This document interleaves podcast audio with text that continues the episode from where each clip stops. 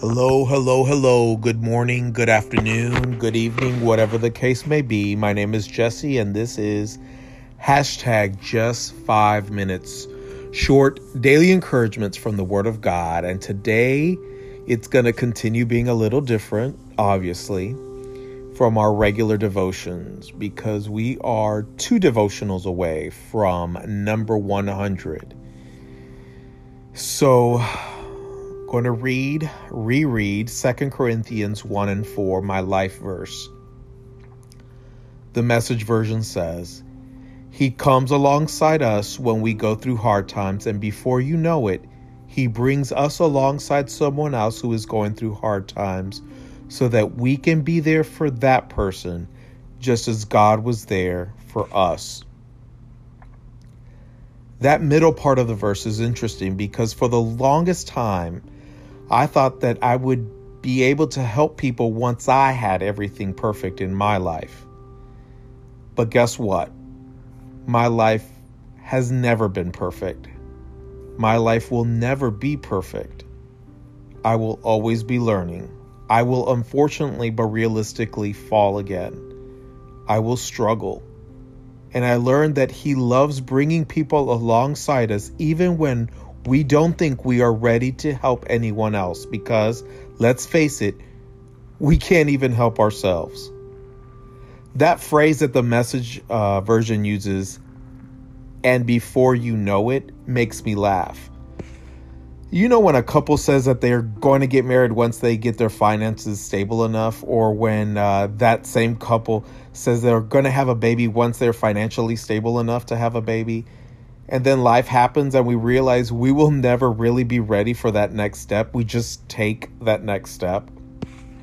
I was the same way. When I get everything together, when I beat this addiction, when I slay this hangup, when I squash this habit, then and only then I'll be ready to help someone else.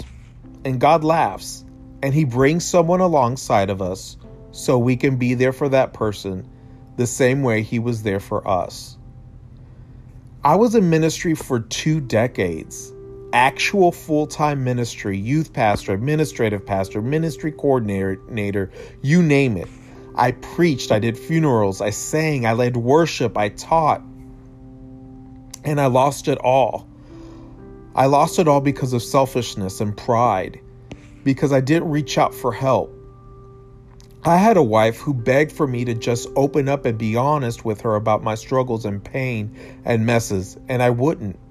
And I lost my family, I lost my wife. About four years ago, everything came to a head, and my world imploded, crumbled.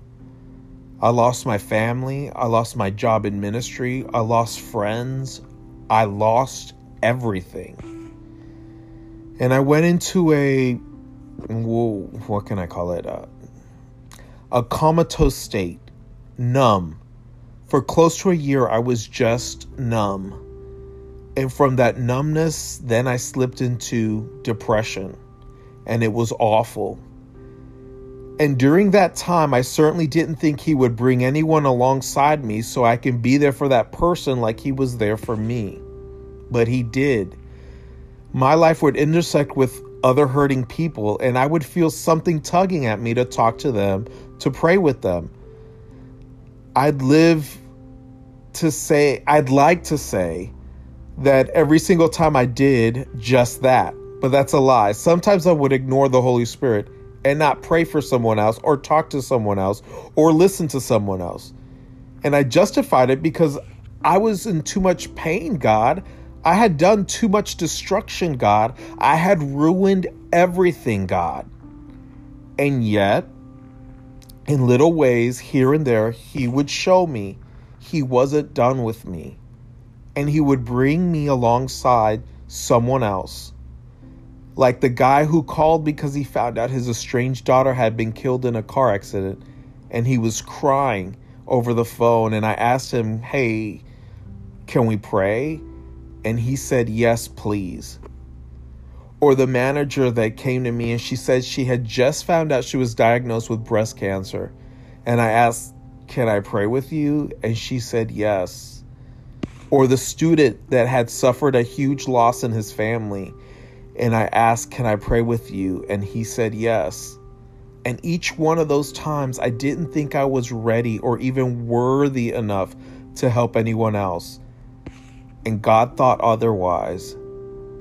You are never too far gone, never too damaged, never too messy or dirty or broken that He won't use you. Because I've learned that there's also healing in being used by God. There are lessons being learned and things being fixed when we are being used to help others. Let us pray. Father God, thank you for your mercy. Thank you for your grace. Thank you for using us. As broken and messy and damaged as we are, thank you for seeing value in us and loving us so. In Jesus' name we pray. Amen.